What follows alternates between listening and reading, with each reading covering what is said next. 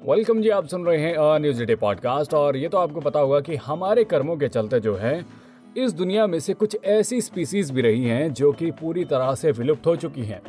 जी हाँ कुछ का लगातार शिकार कर लिया गया और कुछ को इंसान के ज़्यादा से ज़्यादा पैसा कमाने के लालच ने उनको उनके घर से दूर कर दिया, जिसकी वजह से जो है वो वैसे ही खत्म हो गए।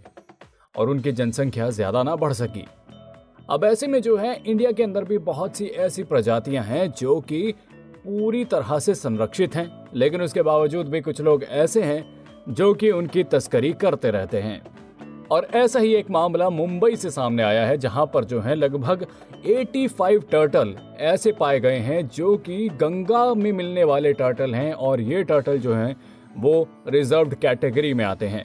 और इनको जो है लोग वहाँ से उठाकर कुछ मुनाफे के लिए तस्करी कर देते हैं और शहरों में या फिर दूसरे देशों में बेच देते हैं। तो बस ऐसे ही कुछ जो हैं, टर्टल मुंबई के इलाके में पाए गए हैं, जहाँ से उनको रेस्क्यू किया गया है और वापस इन टर्टल्स को गंगा नदी में रीइंस्टेट किया जाएगा। Well 1972 wild life protection act के चलते अगर कोई भी ऐसा काम करता हुआ पकड़ा जाता है तो उसको कड़ी से कड़ी सजा मिलती है, जिसके अंदर किसी भी तस्कर को जेल भी हो सकती है।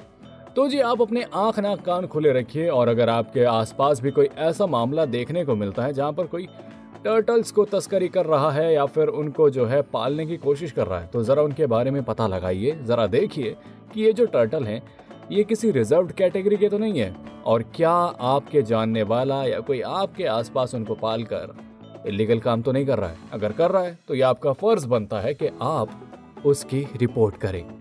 ऑल राइट right, तो यह था आज का अ न्यूज़ एटे पॉडकास्ट उम्मीद करता हूँ कि आपको पसंद आया होगा। ऐसे ही मज़ेदार खबरों के लिए बने रहिएगा हमारे साथ। And yes please do like share and subscribe to a news a day